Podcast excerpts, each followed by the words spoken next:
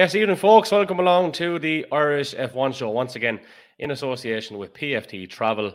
Arriving in style with PFT Travel. PFT Travel now on Facebook as well. And you can contact MJ for all your uh, transport needs there. Wrap Co., uh, also a shout out to them. They've been with us for a majority of the season also. And uh, might get them to print something a little bit better that I hope would hear because this may or may not be a well known international brand that uh, may or may not be covered by uh, a sticker provided by, by Wrap Co., and we would never do anything like that, of course. But Barry Rabbit, Richie Carney, how are you folks? Good evening. Evening, okay. lads. How are we? All good? My story, Barry. Good, Rich. Good, Rich. Thank you.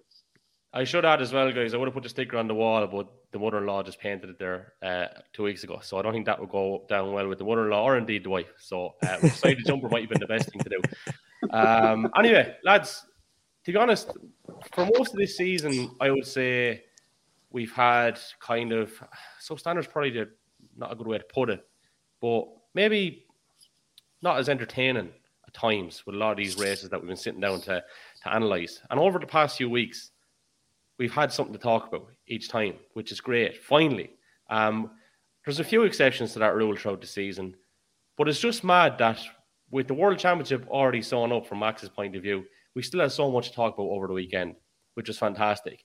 And obviously, as you would have seen earlier this year as well, the eight o'clock start time on a Sunday is an absolute blessing. Isn't it great to just sit down and have that look forward to Richie? In fairness, like, and I'm sure you had a can or two as well. I know. I went went to the local myself and the missus had a bite to eat and a few beers there, right. But yeah, no, eight o'clock on a Sunday, it's a lovely time. Come home, sit down, relax, um, take it in, and what a Grand Prix to take in. It was brilliant. Yeah, it was absolutely excellent. I thought, in fairness. Now, some people were giving out about it, Barry, but I don't. know. I thought there was there was there was quite a lot in it. I was I was well pleased with the entertainment I had uh, in front of my screen. Anyway, I don't know about you.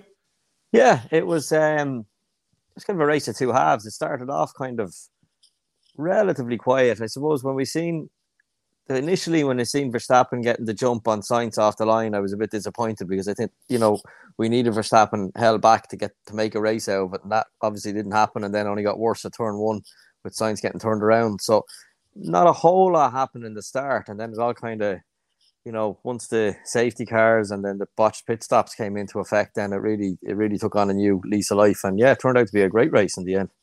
Yeah, Richie, can I can I delve straight into it? So, right, with regards to the start, Max gets that little bit of a better start in Sainz, and obviously then we have an incident on the first turn. And I know we were chatting about it while it was happening. Um, Sainz is obviously trying to duck back in to maybe get him, you know, around the corner as as you would do if you've just been taken out. But in doing so, probably gets a little bit too close to Max, and just for that moment hesitates while he's turning in, and then George bumps into him. So George has subsequently gone and, and claimed full responsibility for it. Was he hundred percent at fault? Yeah, yeah, without a doubt, yeah, hundred percent. Um, I know Max got the jump on Carlos, which is fine, and and just touching on that, I think it's it's the worst pole position on the calendar. Like, I mean, you know, the racing line runs through second position on the grid, which I think gives the guy in second. There's more rubber laid down out there, so it nearly automatically gives him the better start either way. But um, if I'm Carlos and he's obviously tries to make a little jink back in to try a little undercut on Max, which is fine. But the last thing you'll expect is is a car to come in, all guns blazing, wheels locked up, full steering lock on, understeering. It, I, I honestly think if Carlos didn't even take that little jink back inside Max, I think uh, Russell still would have ploughed into him. Mm. Barry, I don't think you're 100% in the Russell responsibility camp. I, I, yeah, I'm maybe not 100%. Um, I think if you were to put the blame on one of them, it has to be Russell, obviously, mm. in that sense. There's no, there's no denying that. Um, and, but I think Sainz should have been a little bit more circumspect of the fact that it's the first corner. It kind of reminds me of you know you know a lad cycling a bike somewhere and against trucks like he mightn't really be in the right, but he's still going to be dead. Like you know, so like, it doesn't it doesn't really matter. Like so, there's a bit of that. Like you, do you want to do you want to be right or do you want to survive? You know, that's the, the thing. So, you know, especially the lads with the cam- the cameras on their helmets or whatever, you know, they're like, they're nearly, so I, I definitely, uh, yeah. Look, it was Russell's fault. Mm. What actually happened, and um, he took responsibility for that himself. But like, you do need to be aware that these things might happen when you're at the first corner, and especially at a corner like at the at the first sorry especially at a track where the first corner is like it is at COTA where there's so many options and we've seen it year on year lads taking these kind of block moves and diving in to the apex um so yeah it's definitely it's definitely Russell's fault for what happened but I think Sainz could have removed some of the risk of it happening by not going for the switchback so aggressively um so I don't know whether you, I, I still wouldn't put any blame on him for the actual incident, but he definitely left himself vulnerable to it by, by what he did. Okay. You put yourself you put yourself in Carlos' seat, Barry. Are you not entitled to that switch? No, you're entitled you're, to you're... it. This is the point, Richie. It's kind of, as I say, it's like the cyclist, you know, who's entitled to go up the inside the truck, but he's still going to end up coming off worse, like you know. And there's no point being right and dead, like you know. You're better off being, you know what I mean. It doesn't it doesn't achieve anything. Um, he needs to take into account that someone might do something stupid or you know different, maybe, and and take that. Just give himself that little bit of, or give them in that, that little bit of breathing room. Um, to make sure he would comes be, out the other right side to say it. There's a cycle lane there for you, but if you go up on the footpath, you could hit a pedestrian. Is this a good analogy? Yeah, yeah, but the, the pedestrian will probably come off worse there. Like it's more, it's it's it's it's more the kind of there's two different things at play. You can, as I said, if Carlos is he, Carlos was right, but he's hmm. out of the race. Yeah. Right. So they're two different things, and you have to weigh one up against the other. He's a right, and he's entitled to do that. But the chances of something happening when you switch back like that at a corner like COTA is possible. So yeah, with that in mind, he might have been, you know, if he's a little bit more circumspect and just went, Richie, you know yourself, you come down the first corner and the track, you you, you can see the apex, you, you go to turn into it, but something tells you maybe yeah. I'll just leave a car with on the inside. There might be someone there, and it's the first corner. There's a reasonable chance someone will be there, and I'll just I'll just buy myself that little bit of of room. I think that's if if Sainz was guilty of anything, it was that just you know not not giving himself that little get out or or so. But in, in actual fact, someone else that get get out that had an impact on him literally. So, but at the end of the day, it was Russell's fault. Um, yeah. But Sainz could have could have avoided it by just you know being a little bit safer. Um, and especially at COTA where we've seen it in the past, where they are, there is so many lines into turn one because of the nature of the of the corner. Um, but uh, yeah, no, Ru- Russell, and I think at that Russell probably got off relatively light with just a five second penalty. Mm, yeah, a couple of comments in on it there, Richie. Sorry, just to um, uh, Barry Shane has been in touch and he says uh, Carlos changes line massively Connor and Russell Hitman. Mike's been in touch as well. Our good friend Mike Dermody, former guest of the podcast. We're about to get him on again, actually. Must get him on soon. Was it not a racing incident in turn one, lap one? So I'll just try into the mix, Richie, before you come up trumps here which are words of wisdom. Ah, no, listen, these things happen in turn one. And what I was going to say, just an interesting fact about turn one the incline. Mm, 25, mm. 25 meters between the, the lowest part of the main straight and the apex of turn one. 25 meters. Holy shit, that's that's a lot. Savage, Fair bit what you think of it, isn't it? Twenty, yeah, that is a lot. I didn't think it was that much. That's the and it's they're doing that in probably a couple of hundred meters, like so. It's a fairly it's fairly steep incline, isn't it? Like yeah, geez, yeah, twenty five meters. That's savage. It's just a useless little fact, but I just said I put it out there. Well, some might say you'd be inclined to stay in your line then and not go across someone. But anyway, we'll leave it at that. I think we're after, I think we're after giving enough uh, airtime to this because we have a lot more to get through as well, lads. In fairness, right? So I don't know if this is even going to be in sequence, but can we just go to the incident with with Stroll and Alonso straight away? Because I mean, waking up this morning, I, I just could not believe what I what I was reading. But at the same time, it's not overly surprising when you when you understand the circumstances as to as to why Haas have maybe gone and complaints. But there's so many mitigating factors. Before we get to that, we'll talk about the actual incident itself between Stroll and Alonso. Now, Fernando has been very diplomatic about this. It's almost I wonder if, why. It's almost as why. if he's going to Aston Martin next year. Jesus, lads, it's amazing. It's absolutely amazing. I wonder if was anyone else would be here the same, the same turn of phrase. But uh, lads, that was actually frightening to look at, and it could have been a lot, lot worse, Barry Rabbit. Yeah, um, it wouldn't have taken much for it to be a lot worse. Another couple of mile per hour, a few degrees more of a, a attack angle on the, the bottom of the uh, of the Alpine, and, and and Alonso's car could have been upside down and heading the wrong side of the barriers, or worse, into the butt end of a barrier, which you know, which was there for the the, the escape road. Um, but yeah, it was a, it was a big, big, scary shunt. Um, that could have got an awful lot worse. But actually, similar enough in my take of it to, to again the first corner. It, Stroll's fault. With that is with, with Russell, similar to the Russell and Sainz incident. You know, uh, Stroll's fault for jinking left, but Alonso has to consider that. You know, he, he's done this a few times. I can't remember just off top of my head, but it's it's. I've seen him before. He gets so close on the tow and pulls out so aggressively and so late out of the tow um, which he's entitled to do. Just like we said, Sainz was entitled to do, and he's and and uh, there's a reason for it because the longer you stay in the tow, in theory, the more speed you acquire, and and, and so on. Um, but again, just you know, not given any sort of margin for the other guy to do something slightly that you're not aware of. Um, so again, it's it's got in my in my take on it similar sort of similar sort of um, situation with the with the turn one incident with Sainz and Russell.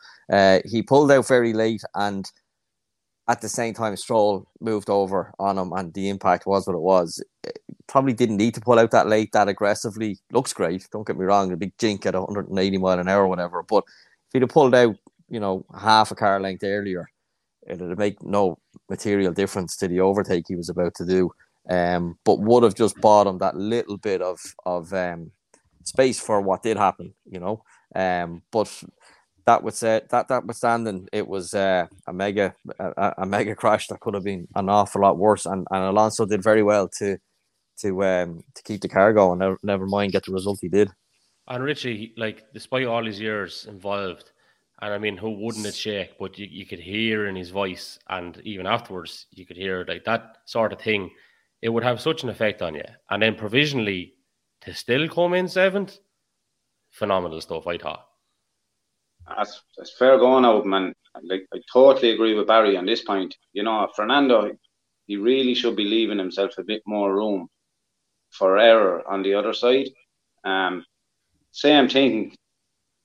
Stroll's fault, absolutely. He moved left late, but as Barry said, he doesn't like. Yeah, we all love to get up and under the wing of the guy in front of you and pull out the last minute, but like the guy, you know, you have to be allowing for him to move. And like when you look at Fernando's on board, he had loads of room to his left, and he was like he had already an unbelievable run on it. So it could have maybe been, probably would have been avoidable, but man, that could have been massive. And how lucky for him! How lucky the way he landed, the way the tires hit the barrier, like the strongest way the wheel can take impact was the way both his wheels hit the barrier and to get back on and pit stop and go again and to finish where he finished. Like there was two of them there this weekend that were real in the ears, I think. Yeah. Barry, a question in for you. Would you not stay in the tow as long as possible? These guys race on a super license. Stroll knew he was being passed. Very guilty. Yeah, as I said, you will stay in the tow as long as possible with an allowance for something, anything to, to, to move or to change. Because yes, they are, you know, doing 200 mile an hour. The slightest little adjustment would change it. The objective is to pass them. You know, being a half a car length behind and pulling out versus being three inches behind and pulling out isn't going to make a material impact impact on the difference of whether you're going to get the move made or not. As Richie said, he had a massive tow on him anyway. Um, and again, it's it's not about being right. It's about getting to the next corner, and you have to weigh that up a bit against, you know, as I said, you know, to kind of are repeating ourselves here compared to the first corner incident. But if he pulled out a half a car length earlier, it it was immaterial what Stroll did. The little jink wouldn't have mattered, you know, unless he got fully alongside him and Stroll literally turned into him. But the two of them moved pretty much at the same time, with maybe a little bit on a little bit quicker for Alonso. Um, so yeah, you don't, you know, Stroll shouldn't have done it, but things like that do and will always happen.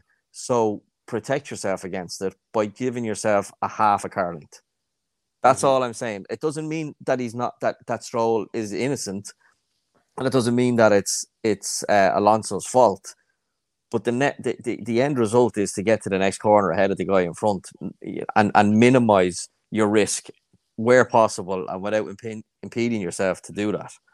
And Alonso would have done it, and he's done it before. And I'm probably one, I'm a big Alonso fan. Um, I think he's mega. I've said that before on the on the podcast. Um, but I wouldn't be surprised if he looked back and. He wouldn't admit to it, of course, but if he looked back and it went, yeah, probably you know another half a car with there, that, that probably wouldn't have happened, you know. Um, so it's uh, it's again, it, you got to weigh all these things up. You got to weigh up what what you're allowed to do, what makes sense to do, and what you need to do to get the the, the, the overtake done.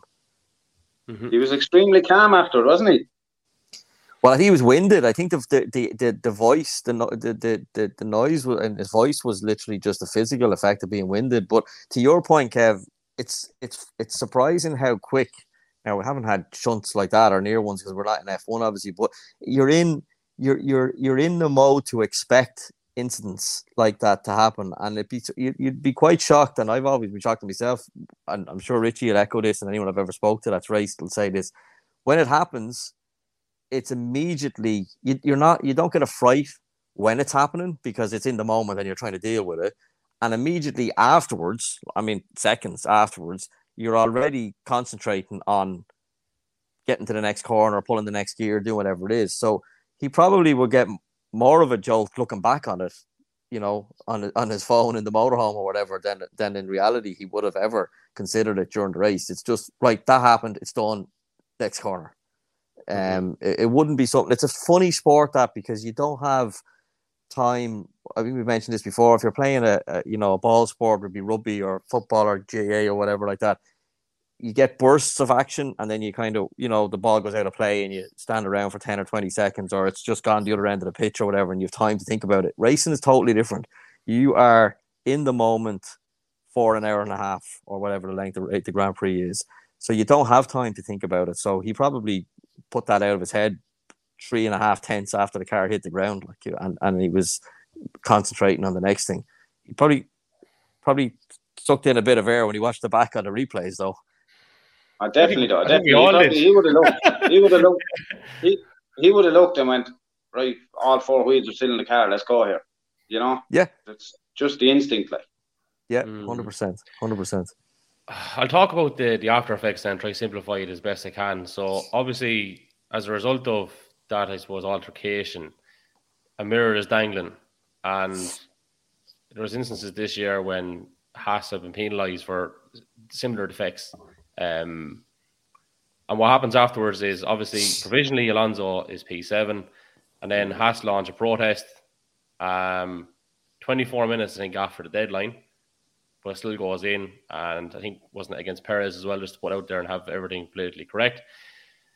Um, Alpine have said they're they're um, appealing or whatever, and I was trying to read down the rules and regulations, and there is something there that allows you to exercise the right to still go and penalise even after the deadline. But I'm sure equally, I'm making an assumption here now, which I shouldn't really, but there's probably something there you could go and exercise to try to do the reversal of that as well, considering what Alonso's gone through. So I suppose, irrespective of how this was going to play out, I would say Haas were going to go about this regardless. And as we know in this sport, there is no room for sentiment, right? Mm. It's a prime example of it because if there was, we're going to be doing that absolutely not. He's he's trying to just set a reason. He's like, right, well, we're not going to be the ones made a scapegoat of, irrespective of what happens here. There is a lot to chew on this, Richie. In fairness, an awful lot to chew on it. Like you can kind of understand it, or at least I understand it from Haas point of view, and then you understand it from uh, FIA's point of view, I suppose they've set a precedent. But also, they're in a no-win situation. They've gone and done that. They could equally make themselves popular by maybe going on a different route to defend. And maybe in the end, with the appeals process, it'll all get thrown out anyway. But it's definitely a messy one. And it's a good job that we always elect in recent times to give this at least 24 hours before we sit down and do a podcast because we would miss so much in that 24 hour period if we didn't. I know it's it's it's seriously, it's a tricky one, but it's not a tricky one. As like we, I think we spoke about in the last one. By the letter of the law, yes, he um he deserved to be penalised. The mirror's flopping around, blah blah blah. If that comes off and hits another driver's helmet, it's blah blah blah, and on and on and on. But um, not once for the duration of the race was he shown a mechanical defect flag. Not once did the FIA touch base with Alpine team to tell Fernando to pit to fix the problem. Um, it's like they only picked up on it by watching onboards after the race. Oh look, he's mirrors flapping around the place. You know, and, and F1 is not a popularity contest between teams in, no way, shape, or form. Um, they'll cut one another's throats regardless. Um, it's all about like points. Points make money, basically, not prizes. Points make money. Um, so it, it, it's a really tough pill for Fernando to swallow. I feel really sorry for him. Um, in the wind up, the mirror flew off, and then you know it didn't cause any major harm or to anyone. I don't think so. Like, idea, like really, the FIA should have picked. Like, if you remember a couple of years ago, Lewis was racing, and Barry, do you know that bodywork that comes over your shoulders, and you know, you yeah. always see the drivers taking it off, he- get the head restraint. easier to get in. The head restraint uh, that yeah. goes down both sides. That comes down to yeah. here somewhere. Yeah. Um, I remember that came loose on Hamilton's car, and the FIA very quickly picked up on it and made touch with Mercedes. And during the race, Hamilton was holding it down to stop it flying out. Um, he had to pit to change that head restraint, you know, because the FIA had picked up on it. So obviously, they hadn't picked up on Alonso's flapping mirror, the same as Haas hadn't until after the race. But here's the know, problem with that. Someone's seen an onboard somewhere. The problem with that, Richie, is this: is that all of that is ultimately the F.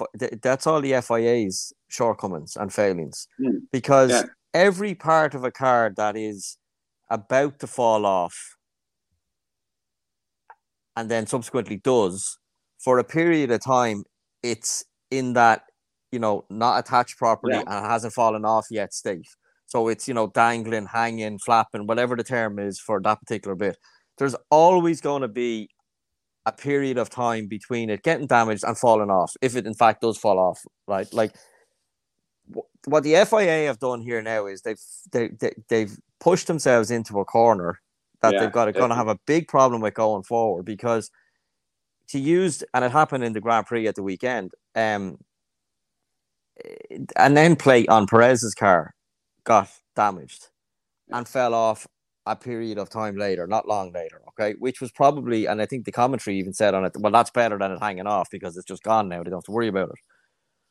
But for that period of time, which is exactly what happened to Alonso's car, the, the, exactly, the mirror got exactly. damaged and it fell off a period of time later right? The period of time is irrelevant. Whether if so, what's going to happen now is someone's going to have a car that got damaged, and 81 seconds later it falls off. Then someone will find an onboard and go, ah, you should have got a black and orange flag in those 81 seconds, or 12 seconds, or three minutes, or one yeah. second. You know, well, one second would be ridiculous, obviously, but you know what I mean. It, so they set a precedent now where, if, at any point, if something is hanging off a car, even if it subsequently falls off 30 seconds later, well, that's the period of time that you should have given him the penalty. You didn't, so now you have to retrospectively give him a 30 second penalty. That's where yeah. I see the real danger in it. At the end of the day, they didn't give him a penalty at the time. Um, and there's reasons for that. They didn't know it, they didn't see it, they didn't seem it fit to do it. I totally understand why Haas got involved because they've been the wrong side of that particular. Yeah, I was just going to say they got penalised earlier in the year. Yeah, but in, so I can see why they did it. But I think the FIA now, and we've touched on this before, are the, the rules are so there's so many of them. They're so complicated. The book is so thick that the rules are now eating themselves. And every time they try and they're just going to keep adding a rule and adding a rule and adding a rule. And, and it's going to be almost, we're going to see more and more and more of this sort of crap, to be perfectly honest you um, going forward because they ca- they keep trying to legislate and legislate and legislate, and every time they put something into place, the the the, the, the unwanted after effects of it. You know, the, the there's a phrase that just won't come to mind of it, but you know, the, the knock on effects of it, if you like, um, are, are going to be so many and so numerous, and then it's going to be because there's more of them in the first place. They're going to counter counteract even more of them, and you have this just unenforceable set of rules that is going to take three days to unwind, or in this case, even longer. It needs to be Thursday before the appeal is heard. Um, for, mm. you know, four days after it. Um, I, I think that's ridiculous. I think at the end of the day, the part was damaged. It was dangerous for a period of time, so that's going to happen again somewhere along the line. Mightn't be a wing mirror. It might be an end plate. It might be a little bit of a of a fin. It might be any part of the bodywork on the car. And if you don't get a black and orange for it immediately, you're going to get one afterwards because someone will find a video of it going, look, there it is. It was flapping around for, and the period of time is irrelevant. You know, it's been flapping around. So I, I think it's, it's, it's a pretty dangerous one for the FIA to deal with going forward. Um, if accident damage can be retrospectively penalised. Yeah, that's yeah, that's that, going to be a mess. the point. That's the point I was making, Barry. Because like you you worded it better there for me, but like that mirror was flapping for a good five to six laps, I think, and how it wasn't picked up on by the FIA, and he wasn't yeah. hauled in to either fix the problem or retire the car, and we wouldn't be having this conversation. Richie, I saw something today. Now I haven't I haven't seen anything really in, in black and white from credible sources, but there is reports out there that Haas did try to bring this to race control's attention during the race. Now I haven't seen it wrote in black and white anywhere officially, but that theory is out there. I'll say two things on this. Number one, I suppose in an indirect kind of a sick way, um, a lot of Formula One content providers, maybe including their own website, I would say, are very happy because this is providing a lot of content in the days afterwards, which is providing a lot of clicks, which is keeping a lot of people happy. But the bigger picture is the most disappointing aspect, I think, is that more often than not, and even on this podcast being an example, we tend to be talking about stuff that's happening afterwards, talking about rule books, and it's overshadowing what we see very regularly, and that's some top class racing, which we also saw yesterday. That's the most disappointing part, Richie, I think. Ah, it is, it is, and and to be fair, and especially in the second half of the season, like we we've been doing more giving out about certain aspects of let it be rules, cross caps, whatever. We we seem to be doing a lot more giving out in these podcasts lately than we do about um, praising guys and you know mm. what great drivers, what a great race for that. So yeah, it, it's it's a pity. I think like, I think we're just frustrated. Really, that's the whole all of it. It's not even that we're we're, we're critical of the you know it, it's it's what's happening afterwards. But anyway, but there's more of it. There's more of it happening. You see, this is it. Yeah, this the pro- because there's more rules. You know I mean? There's mm. more rules, and they keep adding, and they keep make, they're going to keep making this problem worse because for so many years they're like. I'll put it this way: if you take club race and stuff, and you go looking through through the through the the rule book for racing rules. Now, I don't mean technical rules and, you know, the weight of the car has to be this or that wing angle has to be that or sporting rules, which is, you know, you go when the red lights go out and, you know, the obvious stuff.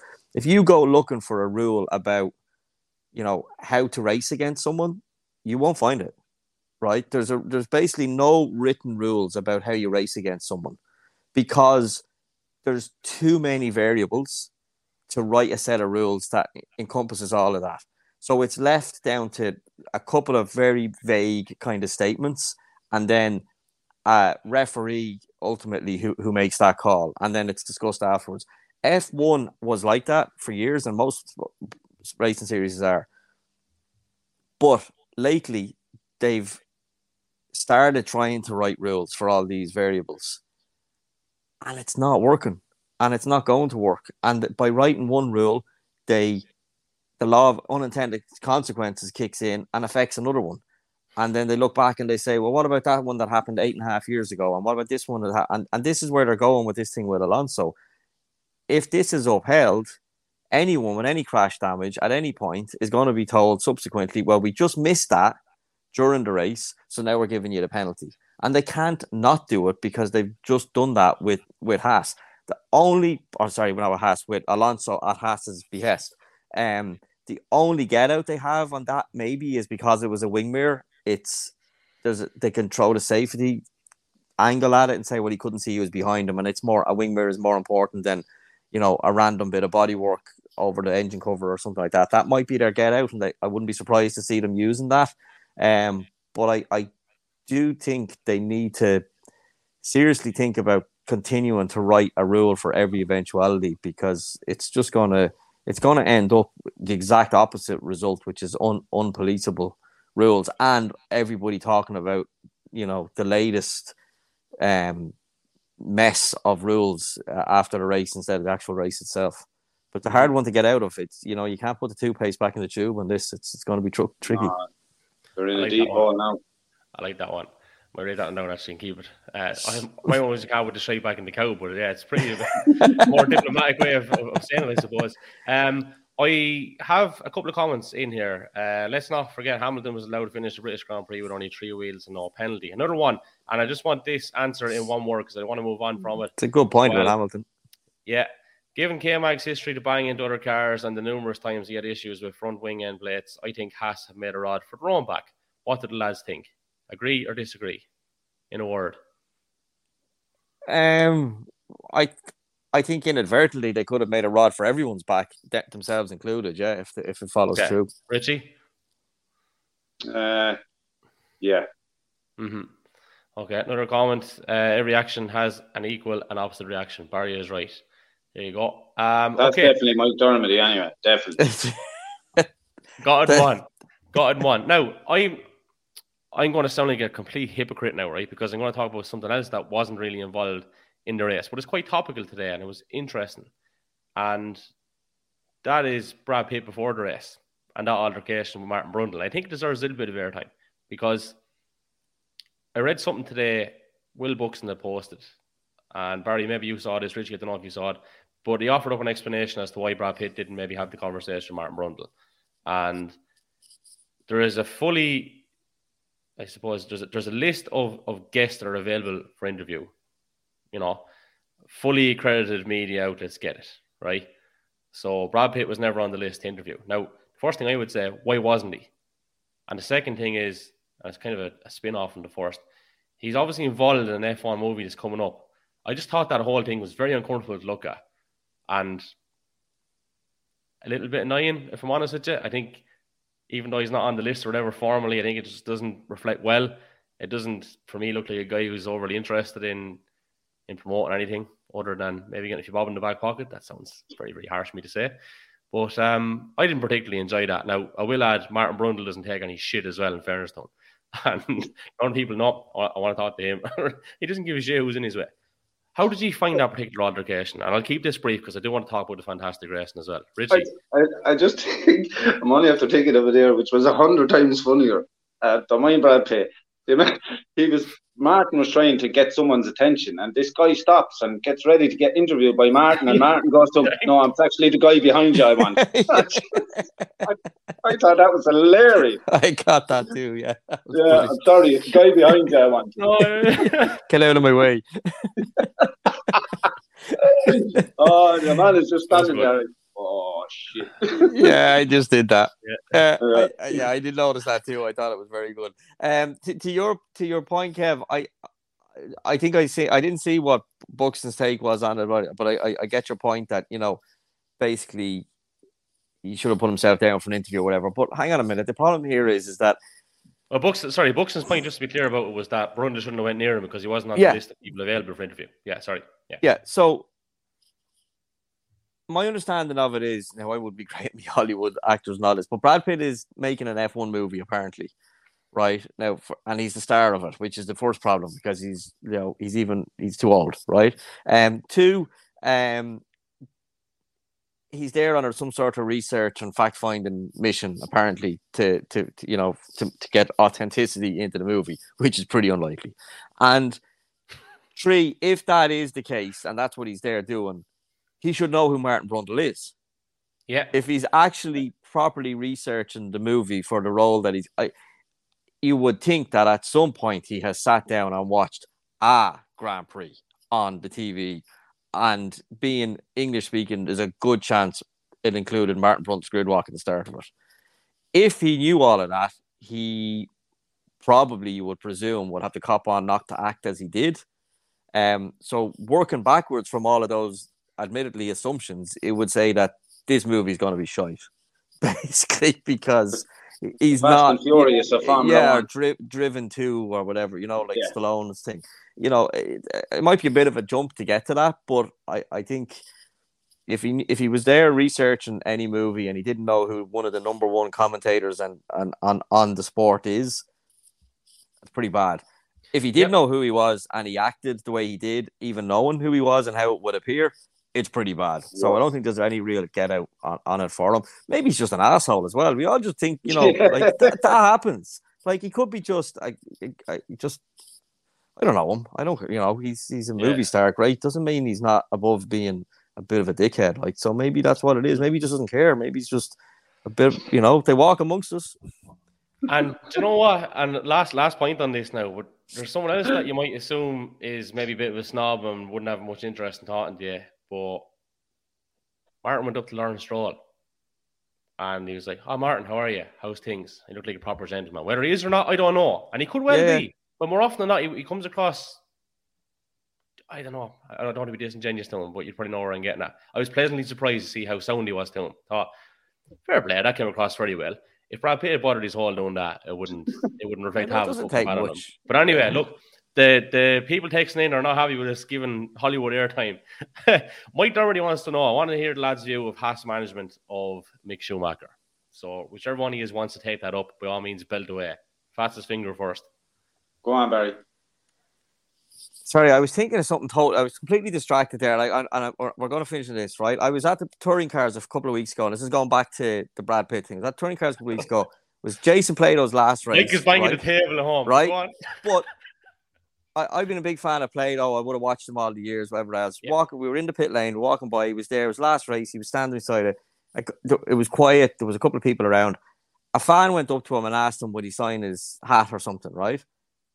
And Plato was incredibly rude to him and basically said, I'm here with my family, but you fucking sign the fucking hat and fuck off.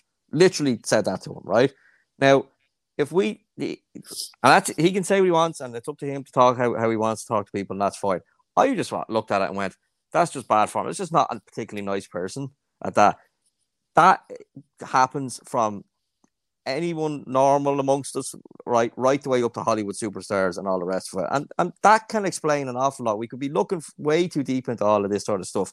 He might have just not been a nice guy. It's as simple as that. Don't One over don't overcomplicate it. This is very close to home. Very, very close to home, and I won't name names, but there's a recently crowned World Rally Champion who was in Mondello a few months ago Right. And I know someone who brought their kid over and opened the door to try to get an autograph, and the door was closed in his face as well. There's now, no excuse that, for that. What does that kid remember for the rest of his life? Well, there's no. That's just a, a nice person. That's just as simple as that. You know. So maybe yeah. we're over. You know, especially when a kid is involved. You know, and like oh, that's man, like, it's uh, inexcusable. You know. So like, there's, you know, we could be reading way too much into this. You know, these guys. You know, just because they're movie stars and they're on the TV and they're good looking or whatever else, it's also about you know you know, when he's probably surrounded by that sort of thing, and he's he's been told he's the best in the world, and all, so he just becomes a bit of an asshole. Maybe I don't know. He might be the nicest guy in the world. I don't know, but he definitely didn't come across that way to, on, on the other day. So, you know, maybe not overthink it and all the rest, which could be one of you them. Know, it's, it's like they say, there's a saying: you're only as good as your last race, you're only as good as your last game, you're only as good as your last interview or appearance, and that did not reflect well. But anyway, and when the cameras aren't on, the real so, come out. But to answer your question that I actually completely missed was about Haas and Schumacher and the management Steiner. of uh, Schumacher by by Haas, yeah. As in the the management of the race or the management of him as in no. as his contract. No, what what I think what what I think Barry the question is getting at is are Haas doing their utmost best to make an absolute wanker out of Schumacher to get him out of there for next season through strategy and stupid strategy calls and to, to bring K Mag in and leave Mick out and I, I think this this is what the question is getting at, and I'll let you answer it because I'm conflict of interest there. Chewy fan. Um, I think from what I'm seeing, there's no there, there seems to be some sort of a of a, a button of heads between the Schumacher camp and the Haas camp. Um, I, I don't know why that is particularly. How could I? But um, are they going out of their way to try and get rid of him? I don't think. I, I don't know. It's a bit conspiracy theories theory for me. Um, it's not really in their interest. They want to score points. They don't need to make him look bad to not hire him again. They can, you know, Jesus, we had Williams fire world champions that won the championship with them, and they just said, no, we don't want you for next year. So I, I don't think it's that like years ago, obviously, but I, I don't think it's. I don't think they need any. You know, if they don't want them, they just say we don't want you. Thanks very much. I don't think they're under any obligation to do that or make them look bad to get out of it. You know, um, I, I, I think that no, I, I don't think there's that. I would be, I would say that maybe they're they're not best of buds and they're kind of working, you know, not in complete harmony. But I, I, I can't imagine them going to the point of sabotaging their own car to make Schumacher look bad, to make it and look better for them to get rid of him. I think that would be a bit too. I'd find that in the conspiracy theory file. I think. Right, done. Moving on. Uh, Lewis Hamilton. By God, what a performance! In fairness, like he did everything he could to, to try hang on for victory, Richie. And uh, you know, I mean, he's. I'm not going to say I was the biggest fan of Lewis Hamilton at the start of the year. There was there was never any doubt about his ability. Obviously, you don't win all those world titles without you know having something about you. But I I just have started to like him more and more as as the year has gone on. I don't know what is it because he's not winning or what the story is, but when you see what he's done at certain stages, just that showing showing glimpses of class really. Um, I, I, thought we saw it very evidently again yesterday, and he wasn't too far away from from holding out. Like Max had to do everything in his power, didn't he? Really, and then had a bit more punch behind him also. But that was that was really enjoyable to, to look at. And I think if you were to maybe go back a few months, did we think we were going to see that coming down the home stretch of a Grand Prix again? Maybe this year, maybe next year we might have thought so. But it was really good to look at, wasn't it? Yeah, no. In fairness, um, considering the car he's being handed to drive. Um, I thought, yeah, Lewis, he, he pulled it out of the bag this weekend, in fairness to him. Um, we touched on this earlier in the season. Probably their qualifying position more so reflects on other people's um, penalties and things. But um, no, he, listen, he got himself in that position and he got himself in the lead. But um, uh, I think he was more hampered by the lack of a car in under him. I think Lewis still has no problem winning races if he has the machinery in under him. Fully convinced of that after, well, I, I never wasn't convinced of that. I, I honestly think if, if Mercedes can give him a car next year capable of winning, he will win. But yeah, listen, it was great to see Lewis back up there and back in the fight with Max, and and you know, um, oh, it was good to see, good to see, delighted to see him up there. Mm. Uh, it touches us into a topic, I suppose, of the elder statesmen just still showing absolute class. Um, and we saw it, we mentioned Alonso already. Vettel for the second race in a row. I mean, you know, the the abiding memory is is him and the overtake, I suppose, of Magnussen and that. But we're kind of maybe forgetting a little bit that only for a shitty pit stop, geez, he's not far away from a podium. Like, um, considering how bad that car has been at times this year, Barry, um, you know, that was that was a real standout. I thought, anyway, personally.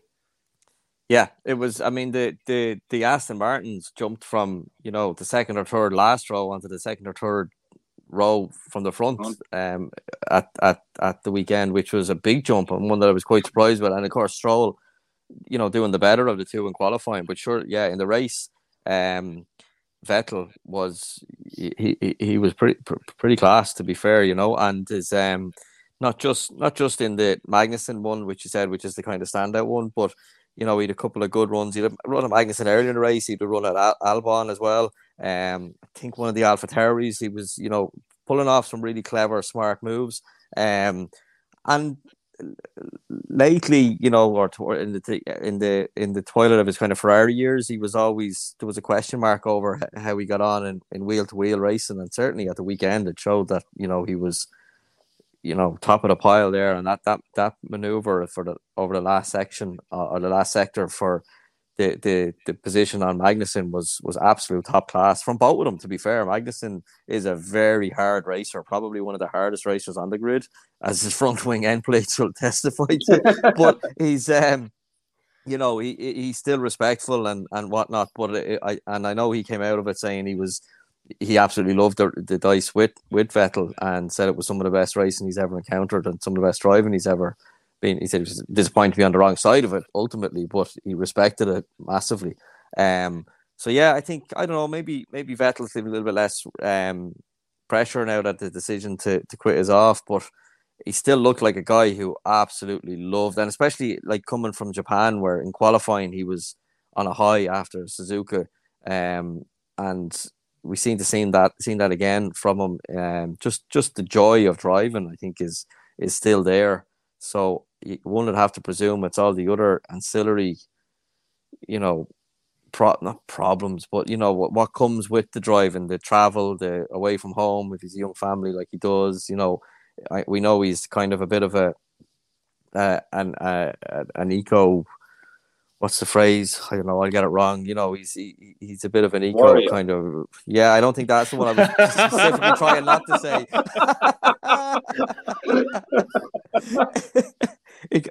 that's the one I was desperately trying not to say. But anyway, you said it, Richie, not me, so we're all right. you seen Eco a few years ago, no? Eco, yeah, onto the Glen Downs. He's an activist, yeah. activist. That's what he's an eco activist. Um, so and and that's having a bit of a, an impact on his decisions. But from driving point of view, he seems to still absolutely love it. So here we go, eco warrior. We can see it now. Yeah, and that quote is going to your name as well, even though Richie said Yeah. yeah. Sorry, Seb. Oh, right, question. Shane's been back. I just said what you were thinking. Yeah, I was, I was thinking not to say it though. it was on my brain as well. I was like, we can't. We can't. I could read it on both your faces. I'm, I'm detaching myself from this podcast. Yeah. oh, lads. Uh, okay, Shane's oh. back in touch. He says, if you could keep one of the current drivers uh, who will not be in the sport next year, who would it be and why? Richie. If sorry, if I could keep one of if the current drivers, one of the current drivers who will not be in the sport next year, so who doesn't have a drive for whatever reason, who would it be and why? That's Mick Schumacher, presumably Vettel, uh, Ricciardo. Who else is there? Is there anyone else? Right, Latifi. Latifi. So so no, there's not anyone else. I listen, just no. All right, who else right, are you going to offend tonight? okay, keep going. We've plenty of time, bandwidth. Latifi is crap and Vettel is an eco warrior, says Barry Rabbit on the Irish F1 show.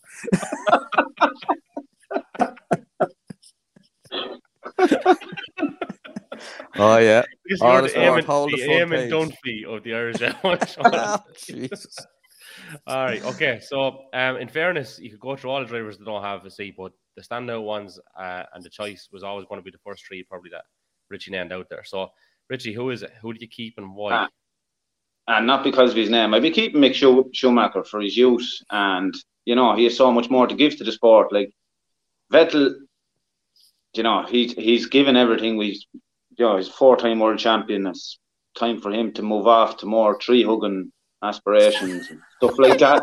Um, uh, Ricciardo, never going to get Vettel on the podcast anyway, ever again. we probably will. I know you would. You would. Back on the US Grand Prix review from 2022. it's a big listen. It's a big toss up between Ricciardo and Schumacher, but just for Schumacher's you, I pick him. Right. Okay. Um, Barry. It's actually a, it sounds like a very simple question to start with, and you I initially was drawn to Vettel, but I think it'll be Ricciardo. I think he, I think, I think we've seen. I think Vettel is no matter how you, I think he's coming to the end of his career, no matter what way you dice it. You know, a couple of years maybe. Um, I don't have the same faith in Mick that that that our that our friend Richard has. Um, and I think Ricciardo can't have forgotten how to drive and win races. There's something funny going on. He didn't forget. So I think it'll be Ricciardo. And that kind of surprises me that I say that, but I do think it will be Ricciardo out of it. Okay. I'd like to keep Vettel just for the. I just love Vettel. Not to do with what you're accusing him of or whatever, but I think I think he's actually straight. I just, I just love the guy. And I don't know, he's one of those examples of people that is was he as likable when when he was winning? Like he never seems as likable as he is now. Was probably because he's relaxed and maybe he's come at the end of the. He's hugely likable character, but you know it's about stopwatch really at the end of the day. So Yeah. I, I I think I think Ricciardo still has something give. It just needs to be uncovered. There's something's happened there. Whereas I think Vettel, one way or the other, is is coming out the other side. You know. This is a very difficult question to ask now, right? Um, for a number of different reasons. And number one being maybe he's never been, well, actually, not goes without saying, he's never actually drove a car as good as his uncle or his dad. But is Mick Schumacher or will Mick Schumacher even be as good as Ralf? That's a very hard question to ask, but we're here to ask them. And Barry, I'm going to come to you first on it. Well, Ralf was very, very fast on Mm. his day, but he needed a very particular type of car. Um, and from what I understand, he probably just it was it. You know, I don't think he was lacking in. Definitely wasn't lacking in speed. It was more kind of the the overall package, let's say, and maybe a bit of work ethic compared to to, to Michael. But like to be fair, most people would would would suffer though you know against Michael Schumacher and those measurements. Um, I can't see Mick Schumacher winning um, an F1 race, let alone I think Ralf had about eight to his to his name. So no, I don't think so. Richie, I know above everyone that's involved in this podcast, you will not like answering this one, but I have to put it out there. And for one, I, I don't think we should be comparing him to his dad, Michael. Um, Yeah. Okay. Well, look, like nobody, he's- nobody he- really has. Not many have the capability to compare to his dad. no, like his his dad was a freak of nature. Like it's just Yeah. you know sort of like But like Hamilton. That was never really intended to compare to him. Really, I shouldn't have really even said But, that. I can't remember um, I included in the initial part, but but Ralf was. As regard as regard matching Ralf, I, I honestly do think yeah he could give him the right car and give him another season or two under his belt. Um, you know, I, listen, Barry, it, it's probably listen Lando when he landed and George Russell done special things in a bad Williams and probably is a point there that does he have it or does he not have it? Um, I know he's notoriously an awful slow burner to start with, with any championship he's ever done, but sort of gets there in the end. Unfortunately, F1 is not a sport that'll wait around for you. Like Mm. And more partic- find out. more, more particularly, Richie Haas is a team that that's a really bad trait with because Haas started the season and have started previous seasons on on a relatively speaking high, and then they get out developed as the season goes on, Mm. and and we've seen that like I think it was a fourth or something Magnussen was on his four, on or fifth or sixth. He's in the top few anyway in qualifying for the first race. about in the early stages of this. Yeah, and then it, Yeah, it, it, it, you know, it's not that the car gets slower; it's that everyone else gets quicker. So I think there's certainly an, an element there of a mismatch between a, a fast starting car and a slow burn driver, and they're just passing each other, going the wrong direction Yeah. relative to And each the other the one- during the the year. one So there is a bit say- there for sure.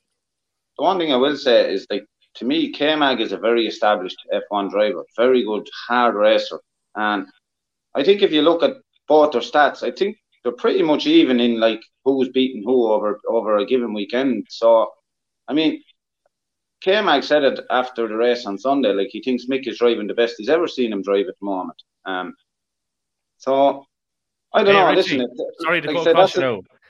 Uh, come here, I'm sorry to cut across you, but Shane Robertson touching. He says, "Does Richie have a picture of Mick on his bedroom wall?" No, it's in my wallet.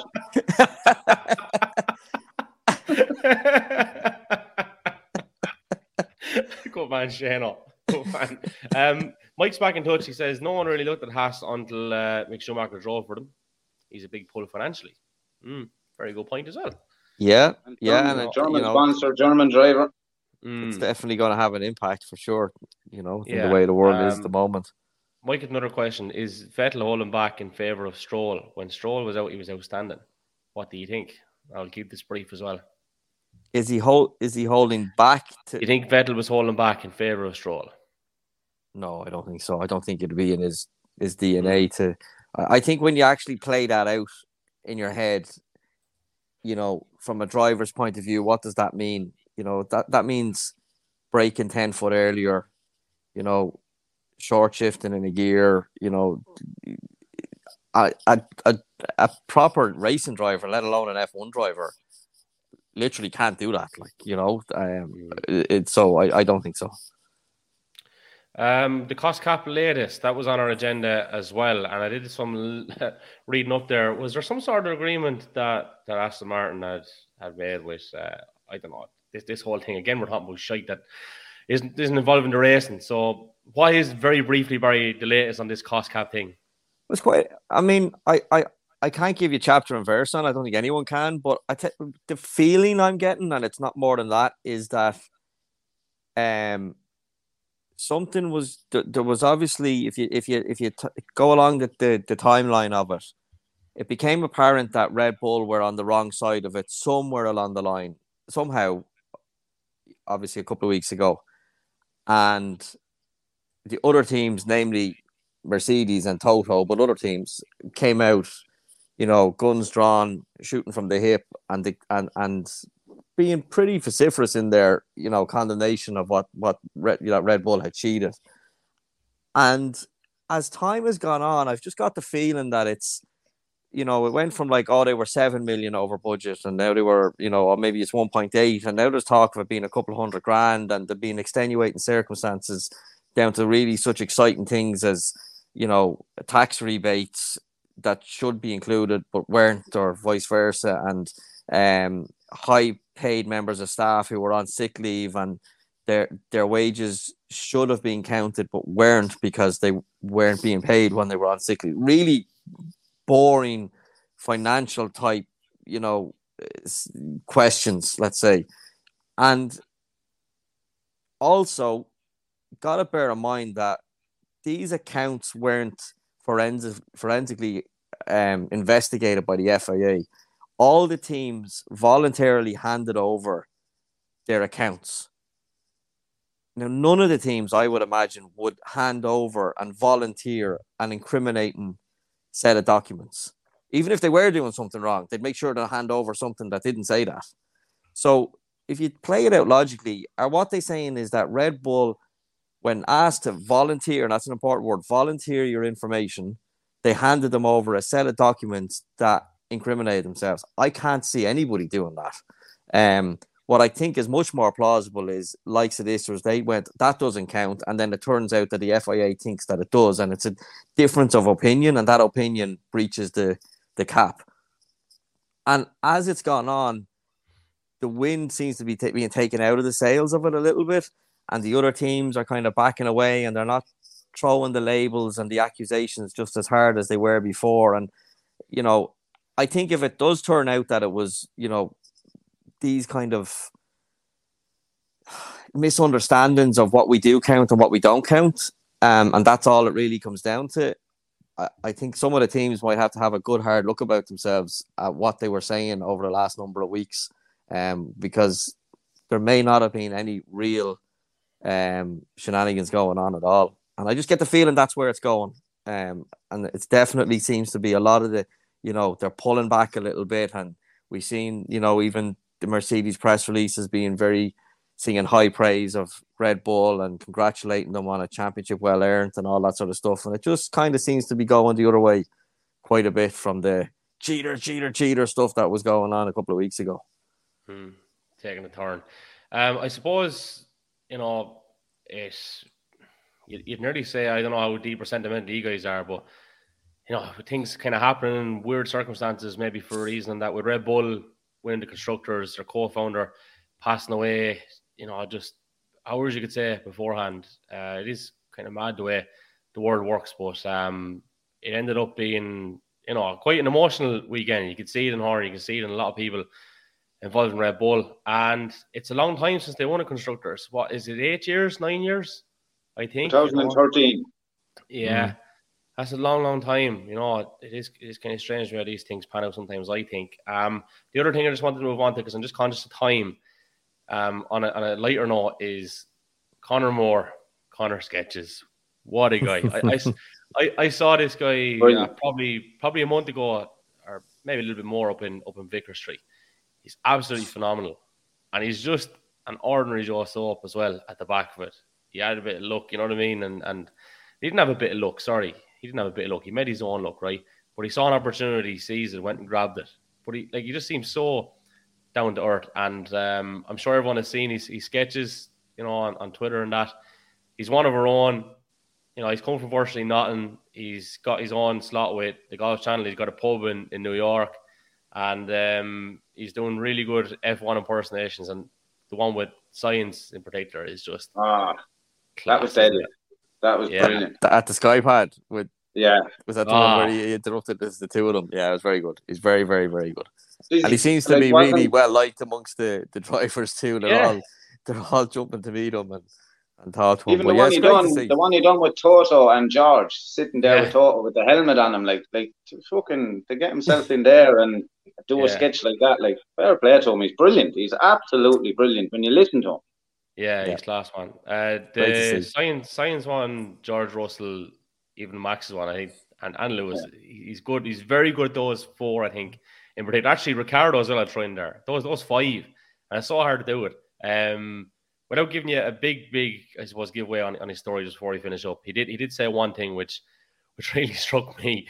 About nine years ago, he was over in San Francisco playing football. I hope I'm getting this story right, but this is generally the gist of it anyway. And he busted his head and he had to go to the hospital. I don't think he had insurance or, or anything. Um, I think just say it was on a Friday.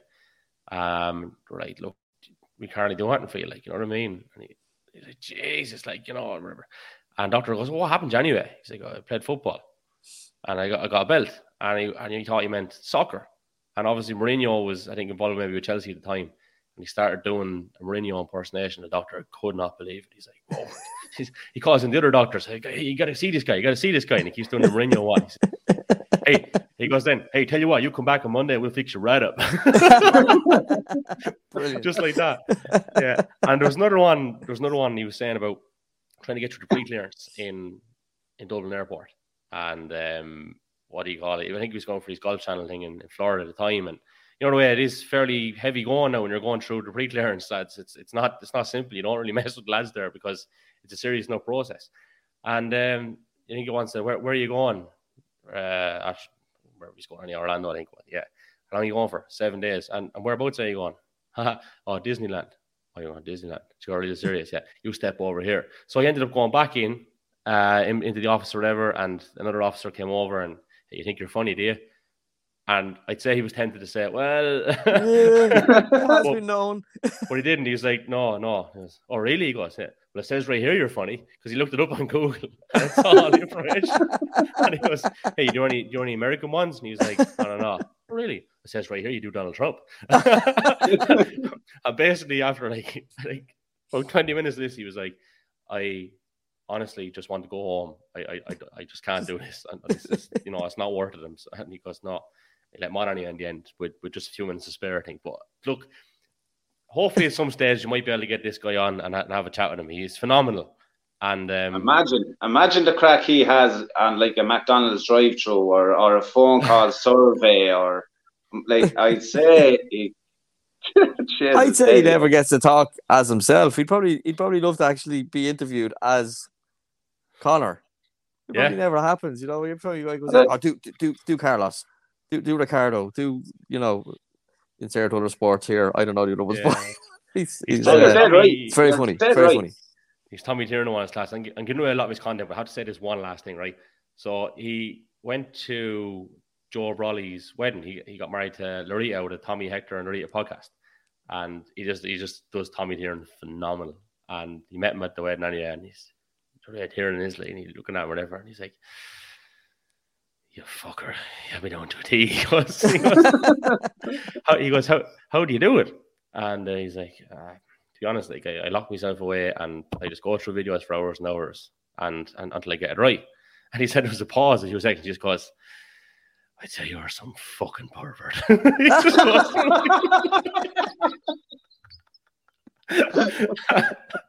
and it was just brilliant. But anyway, that's that's giving him more and more, more and more ammo. I think we, we should leave it at that. Um, unless we've anything else to add, we've another one of these next week, of course. Mexico is coming up. Mexico. Um, we all good, yeah? Happy enough? Yeah. Done and dusted. Nice one. We will leave it at that. We'll give a shout out to PFT Travel. I'll give a shout out to Wrap Co. And we want to say thanks to everyone for uh, tuning in this evening. We've had uh, good numbers and lots of people get in touch and stuff. Uh, you can follow us, as you can see on the screen there. Uh, we're at Irish F1 Show on Twitter, Facebook, and on Instagram. If you're watching on YouTube, hit the subscribe button, maybe a like as well. Uh, Spotify and Apple, again, there's a follow and like button there. You can rate the podcast on those two platforms as well, and they really do help in getting us up the leaderboard. So we'll probably call it for our next one tonight again. Barry Rabbit, Richie Carney, much appreciated, folks. Really enjoyed that this evening. And uh, to everyone else that's tuned in, take care. We'll chat to you again.